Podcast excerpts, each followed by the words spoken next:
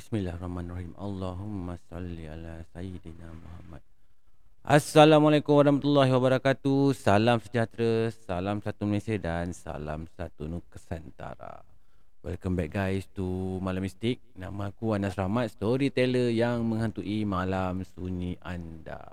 Alhamdulillah hari ni dapat lagi kita berjumpa di segmen Malam Mistik. Sebelum tu aku nak ucapkan kat korang ribuan terima kasih kat korang yang daripada dulu sampailah ke hari ni yang tak pernah berhenti-henti support aku. Ha, terima kasih juga kat korang yang kat Telegram tu, ha, kat Telegram Malam Mystic Family tu yang sentiasa memeriahkan grup. Walaupun kadang-kadang aku rasa macam aku ni di hijack sendiri dalam grup sendiri.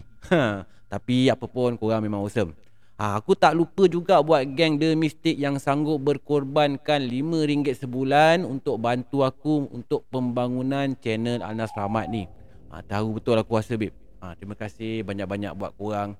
Tanpa korang entah siapalah agaknya Anas Rahmat ni. Tiba-tiba aku teremo pula. Alright. Malam ni aku nak cerita kat korang satu kisah yang berlaku pada Eva ni yang masa tu menuntut dekat sebuah IPTA dekat negeri Selangor. Tapi Eva ni dia tak bagi tahu aku pula IPT mana satu yang dia masukkan ni. Ha, tapi daripada pengamatan aku, aku macam tahu universiti yang dimasukkannya ni kat mana.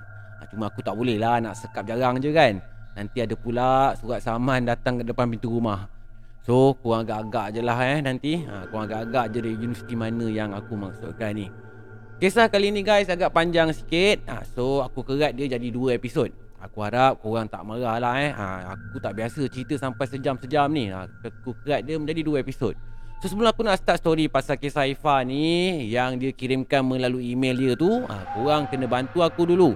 Belanjalah aku subscribe channel Anas Rahmat ni Tekanlah button loceng tu. Kalau korang nak menerima notifikasi daripada channel Anas Rahmat ni Belanja like, komen dan share sekali tu. Alright? So tunggu apa lagi? Malam ni aku ada sikit super excited ni. Jom layan cerita ni. Let's go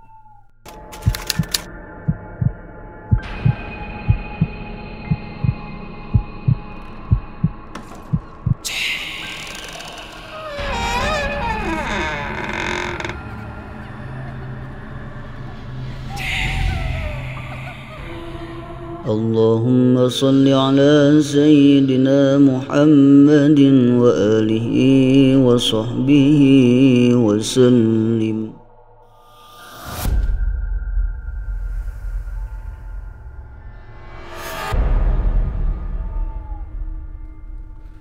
Kejadian ini berlaku daripada bermula tahun 2013 hinggalah ke tahun 2016 iaitu sepanjang Eva ni dia belajar dekat universiti itu. Sepanjang 4 tahun Eva ni menuntut dekat IPTA tu memang dia just stay dekat college yang sama, blok yang sama dan floor yang sama.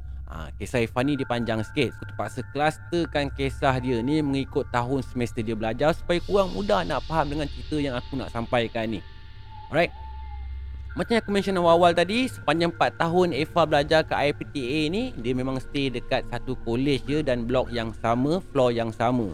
Yang bertukar hanyalah bilik dengan roommate dia sahaja setiap 2 semester. Kisah ni bermula masa Eva ni semester 2 dekat universiti tu. Masa ni dia belum sedar lagi yang dia sebenarnya Terdapat gangguan dalam diri dia Tanda-tanda awal tu Eva ni dia kerap terjaga jam 3 pagi. Kalau kata terjaga tu dia akan tersedar dalam keadaan yang berpeluh-peluh sampaikan tahap bantal dia pun boleh jadi lembab. Ada waktu tu kakinya selalu je kena tarik waktu dia tengah tidur. Lepas tu badannya terasa kerap sahaja ditindih. Waktu ni si Eva ni belum lagi bermimpi apa-apa. Ha, cuma setakat gangguan-gangguan macam macam-macam tu je lah masa dia tengah tidur. Sejujurnya, waktu tu Eva ni langsung tak tahu itu adalah tanda-tanda awal gangguan. Eva ni anggap perkara tu adalah normal je. Mungkin sebab dia penat sangat kot dengan schedule universiti dia yang pack tu kan. Tak pun dengan otak dia yang selalu berfikir macam-macam perkara tu kan. Sampai kan ada satu tahap tu, beberapa kawan asrama si Eva yang duduk satu floor dengan dia dah mula pun menegur. Diorang tanya, sama dia Eva ni sihat ke tidak?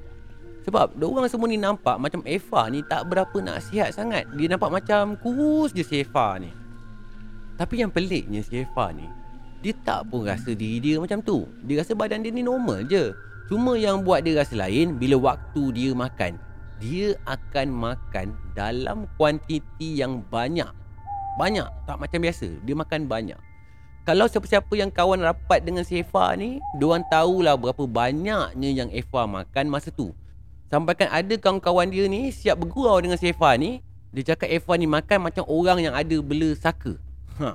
Tapi Eva ni tak anggap perkara tu satu benda yang serius pun. Dia anggap gurauan je. Normal lah kan bagi student macam si Eva ni makan banyak kan. Kisahnya bermula bila pendaftaran subjek untuk SEM 2 bermula. Dekat Universiti Eva ni, kalau kata SEM baru bermula je, diorang boleh pilih lecturer untuk subjek yang diorang ambil. Jadi bolehlah dia pilih lecturer yang sama dengan kawan-kawan dia. Masa first class start, tiba-tiba pula lecturer yang dia pilih tu buat announcement terpaksa remove beberapa orang student sebab kelasnya tu dah terlalu padat. So nama Evan dengan kawan dia ni antara yang terpilih untuk dikeluarkan daripada kelas tu. So terpaksalah Evan dengan kawan dia ni masuk ke kelas sebelah. Sebab kelas sebelah tu tak cukup lagi student. So bolehlah Evan ni menyelit ke dalam kelas tu. So masa masuk kat kelas sebelah tu, lecturernya tu suruh Evan dengan kawan dia ni duduk dekat seat belakang. Yang kebetulannya hanya dekat area situ je yang masih ada tempat kosong lagi. So baru je Evan ni duduk dekat seat tu Selang beberapa minit lepas tu Ada pula satu student lelaki pun baru masuk Mula-mula tu dia masuk Dia duduk satu row dengan si Eva ni duduk Tak sampai 5 minit lepas tu Dengan tiba-tiba pula Dia pindah duduk dekat seat depan pula Pelik betul si Eva ni Tengokkan tingkah laku budak lelaki ni. Tapi kisah budak lelaki ni Kejap lagi aku ceritakan. Ha, Kenapa dia tukar seat dekat belah depan pula masa tu? Yang tu aku ceritakan sekejap lagi. So aku sambung balik cerita dia. So bila kelas dah bermula Diorang ni diberi satu tugasan. Dalam tugasan tu Diorang ni kena pilih satu topik. Tapi Sebelum start nak buat topik tu Diorang kena dapatkan kelulusan lecturernya dulu Sama ada topik tu sesuai ataupun tidak untuk diulas. So hari tu Masa habis kelas je Si Eva ni pun bergegas lah jumpa dengan lecturer dia Sebab nak bincangkan pasal topik yang dia pilih tu. Lecturernya tu setuju je dengan topik yang si Eva ni nak bawa. Tapi Bila time Eva nak belah je daripada situ Tiba-tiba lecturernya tu panggil dia semula. Dia pandang muka Eva lepas tu dia tanya Awak sihat? Eva ni dia jadi pelik dengan soalan tu Ramai betul yang tanya dia soalan yang sama Padahal dia rasa diri dia tu sihat je Tapi Eva ni pun jawab, jawab je lah kan Alhamdulillah sihat macam biasa je Prof lecturer tu terus pandangkan muka si Eva ni. Lepas tu dia terus senyum. Lepas tu dia suruh Eva ni datang ke ofis dia tengah hari esoknya. Lagilah Eva ni dia terasa pelik. Eva ni tanya jugalah kan kenapa nak kena jumpa lecturernya tu dekat ofisnya tengah hari esok tu kan. Tapi lecturernya tu just jawab dia cakap Eva ni dia perlukan bantuan. Dan Eva ni memang kena datang ofisnya juga hari esoknya. Lagilah buatkan si Eva ni bertambah-tambah pelik. Tapi entah kenapa, dia just angguk je masa tu kerana setuju yang dia akan datang ke ofis lecturernya esok. So esoknya, waktu tengah hari tu, Eva pun pergilah ke ofis lecturernya tu. Entah apa tak ada agaknya, kawan yang sepatutnya temankan si Eva ni tapi tak dapat ikut sebab dia ada urusan lain. Terpaksalah si Eva ni tawakal je pergi seorang-seorang.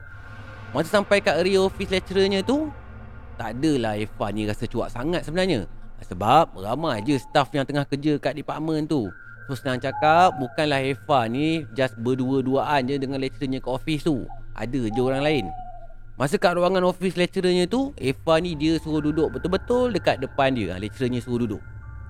Yang buatkan Eva ni rasa cuak Lepas tu tak selesa Bila lecturer si Eva ni Dia asyik duk senyum je Bila pandangkan muka si Eva ni. Senyuman tu Macam ada isi tersirat pula katanya. Kata Stefan ni Dia macam senyuman tak ikhlas tau. Macam senyum tu macam Macam something wrong Macam misteri sangat lah senyuman tu. So cepat-cepatlah Eva ni Dia tanya dengan lecturer dia. Ada apa Prof nak jumpa saya ni Prof? So lecturer Eva ni pun jawab. Keadaan awak ni Belum teruk sangat. Ada satu student Sebelum mata dia lagi merah. Keadaan dia tu dah teruk sangat dah masa tu. Berkerut-kerut dari si Eva ni Bila dengarkan lecturernya tu cakap macam tu. Apa hal agaknya? Tiba-tiba pula dia cerita pasal Dah teruk lah Mata merah lah. Apa kena-mena student yang lepas dengan si Eva ni pula? Si Eva ni tak faham. Lepas tu lecturernya tu senyum lagi. Ha. Penat dah otak si Eva ni fikir masa tu Asyik duduk senyum-senyum-senyum je kan. Lepas tu lecturernya tu sambung lagi. Awak kena kurangkan bersendirian atau termenung. Rajin-rajinlah keluar beriadah tengok keindahan alam. Supaya hati dan jiwa awak tu tak kesunyian. Pam. At the moment Bila Eva ni dah dengar Apa yang lecturernya itu cakap Terus jantung dia ni jadi berdebar-debar Dan dalam masa yang sama Barulah dia ni perasan yang lately ni kebelakangan ni Memang dia lebih suka habiskan masa Just duduk dalam bilik dia tu seorang-seorang. Duduk dekat meja study tu menghadap luar Lepas tu jauh otak dia ni termenung.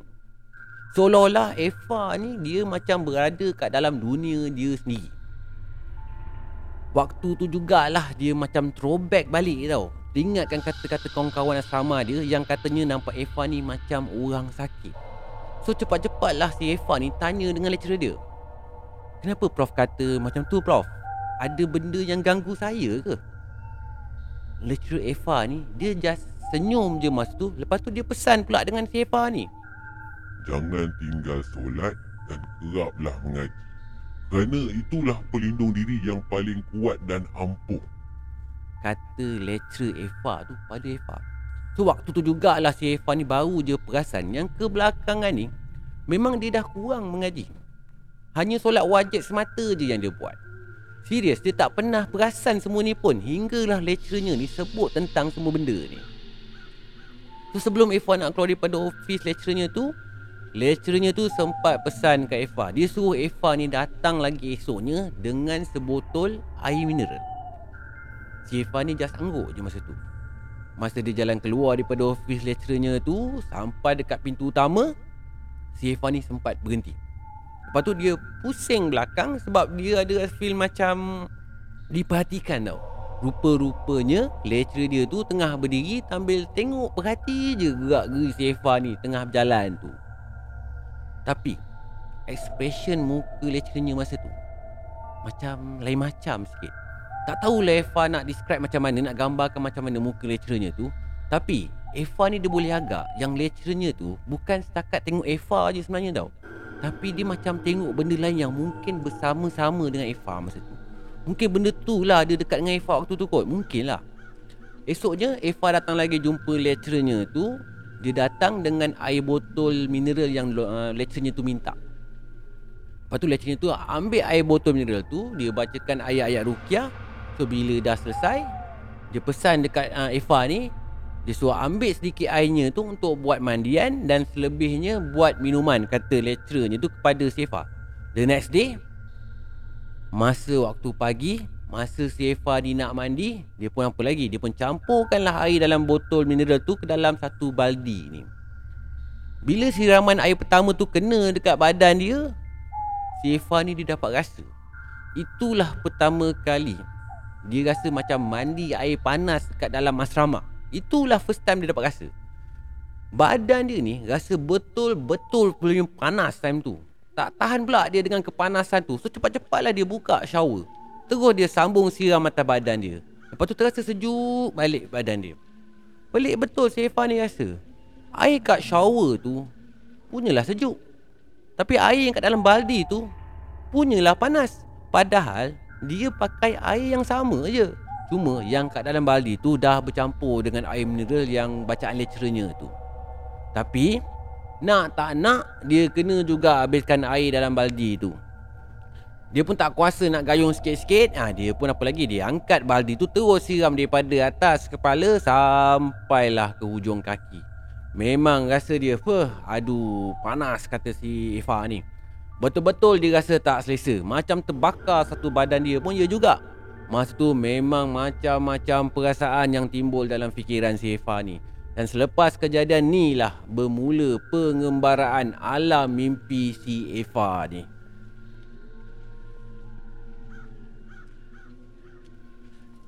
So lepas daripada saat tu Eva dah mula bermimpikan perkara yang bukan-bukan Setiap malam dia bermimpikan benda-benda kotor Ataupun berada dekat tempat yang kotor Ada kala tu dia mimpi terjatuh daripada bangunan tinggi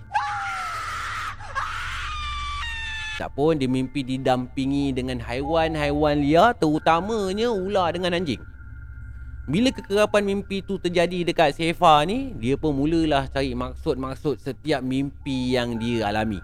Dan barulah dia tahu Rupa-rupanya dia dah diganggu tanpa dia sedar untuk tempoh yang agak lama dah sebenarnya So bermula daripada kerap terjaga jam pukul 3 pagi Kaki dia ditarik, kerap kena tindih Dan sekarang pula si Eva ni mula bermimpi benda-benda kotor dengan tak elok. Mesti ada yang tanya kan Kan Eva ni dah buat rawatan dengan lecturer dia Tapi takkanlah tak sembuh-sembuh lagi ya tak? Dia sebenarnya macam ni. Bila seseorang manusia tu yang terkena gangguan pergi dapatkan rawatan bukan sekali rawatan je dah terus baik dah dah terus sembuh dah. Ada waktu tu boleh dimakan bertahun-tahun lama dia. Sebab semakin kerap kita ni cuba untuk melawan benda ni semakin kuat kita ni akan diganggu. Sebab benda tu dia dah mula rasa tercabar dah. So dia akan ganggu makin ekstrim lagi. Alright back to the story. Waktu ni mental si Eva ni dia dah penat sangat dah. Bila mental dah penat, automatik fizikal pun jadi penat. Mana tak penatnya kan? Dengan tak cukup tidurnya lagi, mimpikan benda-benda aneh setiap malam, dengan kadang-kadang tu tersedar pula ah, pada lewat malamnya. So semua tu si Eva ni dihadap seorang-seorang diri je. Dia tak cerita pun pada sesiapa pun, even family dengan roommate dia pun tak tahu keadaan Eva masa tu. Hanya kawan rapat dia je yang tahu macam mana keadaan Eva masa tu. So kesan daripada kejadian ni semua Pembelajaran Eva jadi merosot Result exam tak memberansangkan langsung compare dengan kawan-kawan dia yang lain. Downnya Eva masa tu Hanya Tuhan je yang tahu. Tapi Eva ni tetap bersyukur juga Sebab ada kawan-kawan yang memahami dan sentiasa sokong dia masa tu. Memang kawan-kawan baik Eva lah yang banyak membantu dia masa tu. Ha, Diorang je yang tahu macam mana nak handlekan si Eva masa tu. So sepanjang SEM 2 tu Memang kawan-kawan baik Eva ni lah Yang banyak pantau si Eva ni Sebab ada masa tu Si Eva ni Dia akan berada balik dalam dunia dia sendiri ha. Berbalik pada student lelaki yang Eva cerita Masa awal perceritaan tu Yang tiba-tiba dia tukar seat depan tu Nak dijadikan cerita Eva ni dia dapat satu group assignment Dengan budak lelaki ni Kalau time waktu group discussion tu Budak lelaki ni lebih banyak menunduk dia langsung tak berani nak bertentang muka dengan si Eva ni. Masa tu, dalam hati si Eva ni, dia mula terdetik. Dia fikir, bagus betul budak ni menjaga pandangan. Siapalah mak ayah budak ni? Fuh, dia fikir budak ni betul-betul sopan lah. Masa zaman Eva belajar dulu, Facebook menjadi medium utama untuk berhubung antara satu sama lain kalau kata ada group assignment. So ada satu malam tu, Tengah Eva ni dia duduk siapkan assignment dia Tiba-tiba budak lelaki ni PM si Eva melalui Facebook Muka dimah dia of course lah kan. Nak tanya pasal assignment lah kan. Sebab mamak ni selalu ponteng kelas. Ha, Jadi dia tanyalah dengan Eva pasal assignment. Habis cerita pasal assignment Tiba-tiba budak lelaki ni ditanya dekat Eva Kau okey tak? Simple je soalan tu. Pelik pula si Eva ni rasa Bila budak lelaki tu tanya soalan tu kat Eva Angin tak ada Ribut tak ada Tiba-tiba dia tanya soalan macam ni. So Eva pun jawab lah Okey je Apa pasal kau tanya macam tu So budak lelaki tu pun sambung lagi Tak ada apalah Eh kau perasan tak Masa first day aku join kelas ni Aku kan duduk satu row dengan kau Dengan kawan kau tu Lepas tu aku tukar tempat seat depan Tak kenapa agaknya masa ni Eva ni dapat rasakan Macam budak lelaki ni macam tahu something tau. Lepas tu Eva ni pun tanya balik dengan dia. Perasan juga. Apa pasal eh? Kau nampak apa masa tu sebenarnya? Eva ni, dia ni memang kuris betul dengan budak lelaki tu. Tapi lepas tu, dia jawab yang dia tak nampak apa-apa pula. Kata budak lelaki ni pada si Eva. Ah pula. Lagilah Eva ni rasa pelik. Tadi bukan main je tanya. Lepas tu dia cakap dia tak nampak apa-apa pula. Terus Eva ni dia desak budak lelaki tu supaya bagi tahu apa yang budak tu nampak. Sebenarnya saat ni memang Eva dah tahu dah keadaan diri dia tu memang ada masalah dengan benda-benda ni. Cuma dia tak tahu apa benda yang mendamping kat diri dia tu. Benda apa, dari mana datangnya, kenapa dia mendamping. Sebab yang mengubatkan dia pun tak nak cakap pasal benda ni.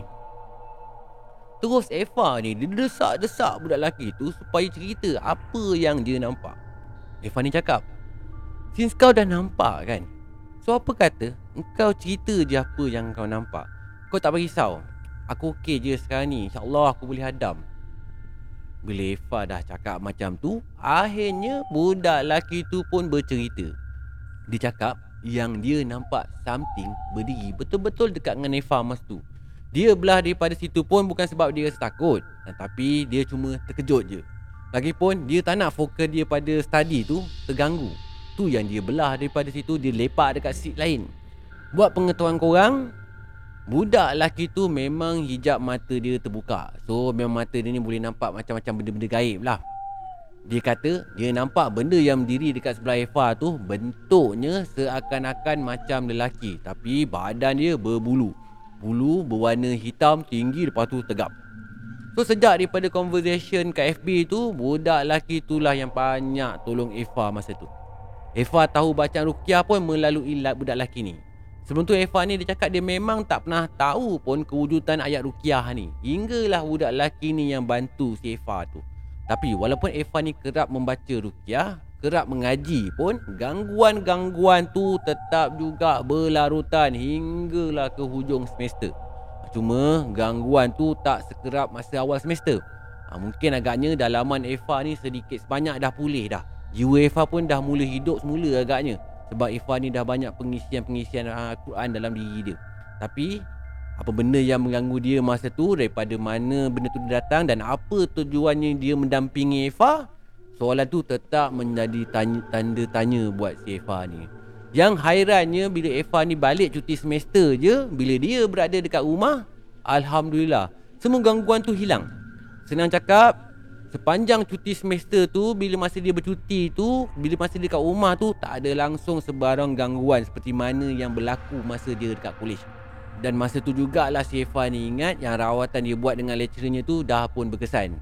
Dia betul-betul fikir yang dia dah bebas Daripada gangguan tu. Tapi Rupa-rupanya Continue next year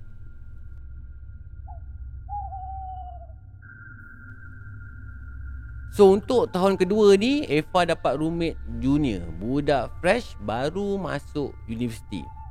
Sebelum aku nak cerita kisah gangguan Eva untuk tahun kedua ni Aku nak cerita sikit pasal keadaan kekerasan dan keangkeran dekat floor asrama Eva ni. Dikatakan dekat floor asrama Eva ni Terdapat beberapa bilik yang dikatakan agak keras dan angker. Haa macam-macam cerita lah yang orang dah cerita pasal bilik ni Dan macam-macam cerita lah yang Eva dah dengar.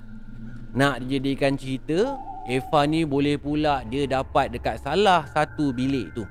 Yang inform ke Eva ni pun Floormate Eva juga yang kebetulan adalah timbalan ketua floor asrama doang ni. Dekat floor ni hanya member dia je yang tahu keadaan yang menimpa dekat Eva ni. Orang-orang lain tak tahu. Ha, Cuma kawan-kawan baik dia je So dia pun tanyalah dekat Eva ni sama ada Eva ni nak tukar bilik lain ke tidak. Kalau dia nak tukar bilik lain, kawan dia ni akan tolonglah usulkan pada ketua floor ataupun kat pengetua kolej untuk Eva ni tukar kepada bilik lain. Tapi Eva ni dia tolak. Lagipun masa tu memang dia rasa yang dia ni dah sembuh. Sebab sepanjang cuti sem yang lepas tu masa dia dekat rumah memang tak ada langsung apa-apa gangguan yang dia hadap. Kebetulan pun sepanjang dia duduk dekat bilik yang baru tu Yang dia duduk beberapa hari tu Dia pun tak ada rasa apa-apa masalah pun. Roommate junior dia yang baru masuk tu pun nampak okey je. Dia pun tak ada komplain apa-apa yang pelik pun. Eva ni beritahu juga kat kawan dia tu Kalau ada apa-apa yang tak kena dengan dia Dia akan pastikan member dia ni akan tahu dulu Sebelum dia bagi tahu kawan-kawan baik dia yang lain. Sebenarnya Diorang sendiri ni tak nak kecoh-kecoh sangat pun dengan hal yang menimpa si Eva ni. Diorang risau akan menakutkan junior-junior fresh yang lain yang baru masuk ke college tu kalau tahu cerita pasal Eva ni. Nak jadikan cerita, ada satu waktu tu. Masa Eva ni tengah kemas-kemas baju dia uh, masuk ke dalam gerobok tu, tiba-tiba roommate dia yang baru lepas mandi terus masuk ke bilik dalam keadaan tengah berkemban. spontan jugalah si Eva ni Dia terperasan Ada kesan lebam Dekat lengan dengan kawasan betis roommate-nya tu. Masa tertengok tu Terus jantung Eva ni dia jadi Duk dak duk dak duk dak duk dak. Cepat-cepat dia tanya kat roommate dia. Kenapa badan dia jadi lebam-lebam macam tu kan? Dia tanyalah dekat roommate dia. Terus roommate dia jawab Entahlah kak. Saya pun tak tahu. Tiba-tiba je ada lebam macam ni. Jawab roommate Eva Dalam hati Eva masa tu Kenapalah kau jujur sangat cerita ni dek? Oi Cakaplah jatuh longkang ke? Kena sebat ke? Ini kau cakap tak ada apa-apa Tiba-tiba lebam tu timbul. Kalau dia tak tahu Kenapa jadi lebam-lebam tu macam tu kat badan dia Dah sah-sah lah benda tu punya angkara kan? Perbualan tu terhenti takat situ je. Terus Eva ni dia ajak berborak topik benda lain Cuba untuk abaikan dengan apa yang berlaku masa tu. Beberapa bulan si Eva stay bilik tu Memang langsung tak ada sebarang gangguan pun yang berlaku dekat dia. Tak ada mimpi pelik-pelik Tak ada bangun-bangun terkejut Tak ada tindihan. Hinggalah pada satu pagi tu Masa Eva ni dia nak pergi ke kelas. Tengah Eva ni dekat bilik kawan dia Sambil menunggukan kawan dia bersiap nak pergi kelas sama-sama tu Tiba-tiba salah seorang daripada kawan dia ni bersuara. Dia bercerita. Dia tanya dekat Eva ni Sama dia Eva ni Dia tahu tak Yang roommate dia tu Yang junior tu Berjumpa dengan pengetua Sebab nak minta tukarkan bilik. Masa ni Terkejut jugalah Si Eva ni dibuatnya ni. Angin tak ada Ribut tak ada Dah kenapa tiba-tiba Roommate dia tu nak tukar bilik? Mestilah ada something wrong kan So cepat-cepatlah dia tanya dengan kawan dia Apa alasan budak tu bagi tahu Yang dia nak tukar bilik? Dia nampak hantu ke kat bilik tu? Eva ni dia macam terus terang je tau dengan member dia tau. Sebab member dia ni pun memang dah tahu tau keadaan si Eva masa tu. Mula-mula tu kawan si Eva ni dia just diam je. Dia macam sebesalah nak bagi tahu Eva Apa sebabnya budak tu nak tukar bilik. Tapi bila Eva ni dia desak-desak Kat member dia suruh member dia cakap Akhirnya member dia ni bagi tahu juga apa sebabnya. Kawan dia tu cakap Budak tu nak tukar bilik Sebab dia takut dengan si Eva ni Budak tu cerita ada satu malam masa dia nak tidur kebetulan dia mengirim menghadap si Eva ni masa nak tidur ni. Masa tu si Eva ni dah tidur terlentang dah. Ha, cuma kepala dia ni menghadap ke dinding. Tengah dia terkebir-kebir nak lelapkan mata dia sambil memandangkan si Eva ni. Tiba-tiba si Eva ni dia palingkan kepala dia menghadap ke arah budak perempuan ni. Bunyinya macam tak ada apa-apa yang pelik pun. Tapi masalahnya Badan Eva ni statik je. Tapi kepala dia je yang berpusing. Yang buatkan dia lagi cuak Dengan tiba-tiba Eva ni boleh pula dia senyum dengan mata dia yang tertutup tu. Ha, sudah. Terkejut gila Eva bila tahu hal ni. Teruslah dia berlari bergegas ke bilik dia semula Sebab nak pergi jumpa roommate dia tu Mujur masa tu roommate dia ni belum keluar lagi pergi ke kelas. Ha, Masa tu diorang ni tengah siap-siap je lagi. So cepat-cepatlah si Evan ni terus tanya Kenapa suddenly je adik junior sebilik dengan dia ni nak tukar bilik? Walaupun kawan dia dah pun cerita hal yang sebenar. Tapi Evan ni nak juga tahu hal yang sebenar daripada mulut budak ni sendiri. Tapi roommate dia tu just diam je. Dia tak bercakap apa-apa pun Seolah-olah macam dia takut dengan soalan si Eva ni So cepat-cepatlah Eva terus sambung lagi. Eva ni cakap Kenapa awak tak inform saya awal-awal ada benda yang tak kena jadi dalam bilik ni? Kan saya dah pernah pesan ke awak awal-awal dulu Kalau ada rasa tak kena dengan bilik ni ataupun saya sendiri Terus inform saya cepat-cepat. Masa ni memang roommate Eva ni dia diam seribu bahasa je. Lepas tu Eva ni sambung lagi. Selain daripada awak nampak muka saya ni senyum tengok awak tengah masa saya tidur tu Apa lagi yang awak nampak? Soal Eva ni pada roommate dia. Tapi Kali ni Barulah roommate dia ni buka mulut. Dia cerita Ada satu malam tu Masa roommate dia tengah on call dengan boyfriend dia Tengah dia bergayut tu Kebetulan Eva memang tengah nyenyak tidur masa tu. Tengah dia duduk bergayut tu Sedar tak sedar Dengan tak sengaja Dia terlelap masa tengah on call dengan boyfriend dia tu Tapi boyfriend dia tu masih on the line lagi. Masa boyfriend dia nak hang up telefon Tiba-tiba Boyfriend dia ni terdengar suara perempuan tengah menangis. Mendayu je suara tu. Tapi Boyfriend dia ni memang tahulah yang suara tu. Bukan suara girlfriend dia. So esoknya untuk mendapatkan kepastian boyfriend dia ni pun just tanya dengan girlfriend dia tentang apa yang dia dengar malam tu. Dia tanyalah kan kat uh, girlfriend dia yang menangis malam tadi tu suara siapa? Suara awak ke? Dia tanya lah dia ingat suara girlfriend dia lah saja je tanya kan. So roommate si Eva ni pun menafikan lah yang dia yang menangis sebab dia dah tertidur pun. Takkanlah dia menangis sambil dia tidur. Tak mungkin lah kan. Kalau roommate dia dah tertidur masa tu, Eva pun dah nyenyak tidur, Habis tu, suara nangis tu datang daripada mana? Eva yang dengarkan cerita daripada roommate dia ni Masa tu memang terkejut gila Memandangkan masing-masing pun tengah rushing nak pergi kelas masa tu So conversation tu habis dekat situ je. So petang lepas masing-masing balik daripada kelas Eva pun ceritalah pada roommate dia Apa yang terjadi kat pada dia dulu. Eva ni just terus terang je keadaan dia pada roommate dia tu. So bincang punya bincang Akhirnya roommate Eva ni tarik balik permohonan tukar bilik. Dia kata dia akan stay juga dekat bilik tu. Alhamdulillah. Lepas daripada tu Keadaan back to normal balik Gangguan pada roommate si Eva pun tak ada lagi dah masa tu. Memang pelik. Sebab dengan tiba-tiba Semua perkara jadi normal balik. Si Eva ni ingatkan cerita tu habis sampai tahap situ je. Rupa-rupanya seminggu lepas tu bermulalah episod gangguan pada Eva ni lagi. Alright guys, dah habis dah episod 1 kisah Eva ni. InsyaAllah kita akan sambung next episod lagi lepas ni. Aku harap korang kena layan juga episod yang kedua ni. Sebab ada banyak lagi kisah seram yang berlaku dekat Eva yang aku nak ceritakan kat korang. So, kita jumpa di next episode yang seterusnya. Assalamualaikum warahmatullahi wabarakatuh. Salam sejahtera, salam satu Malaysia dan salam satu Nusantara. Goodbye.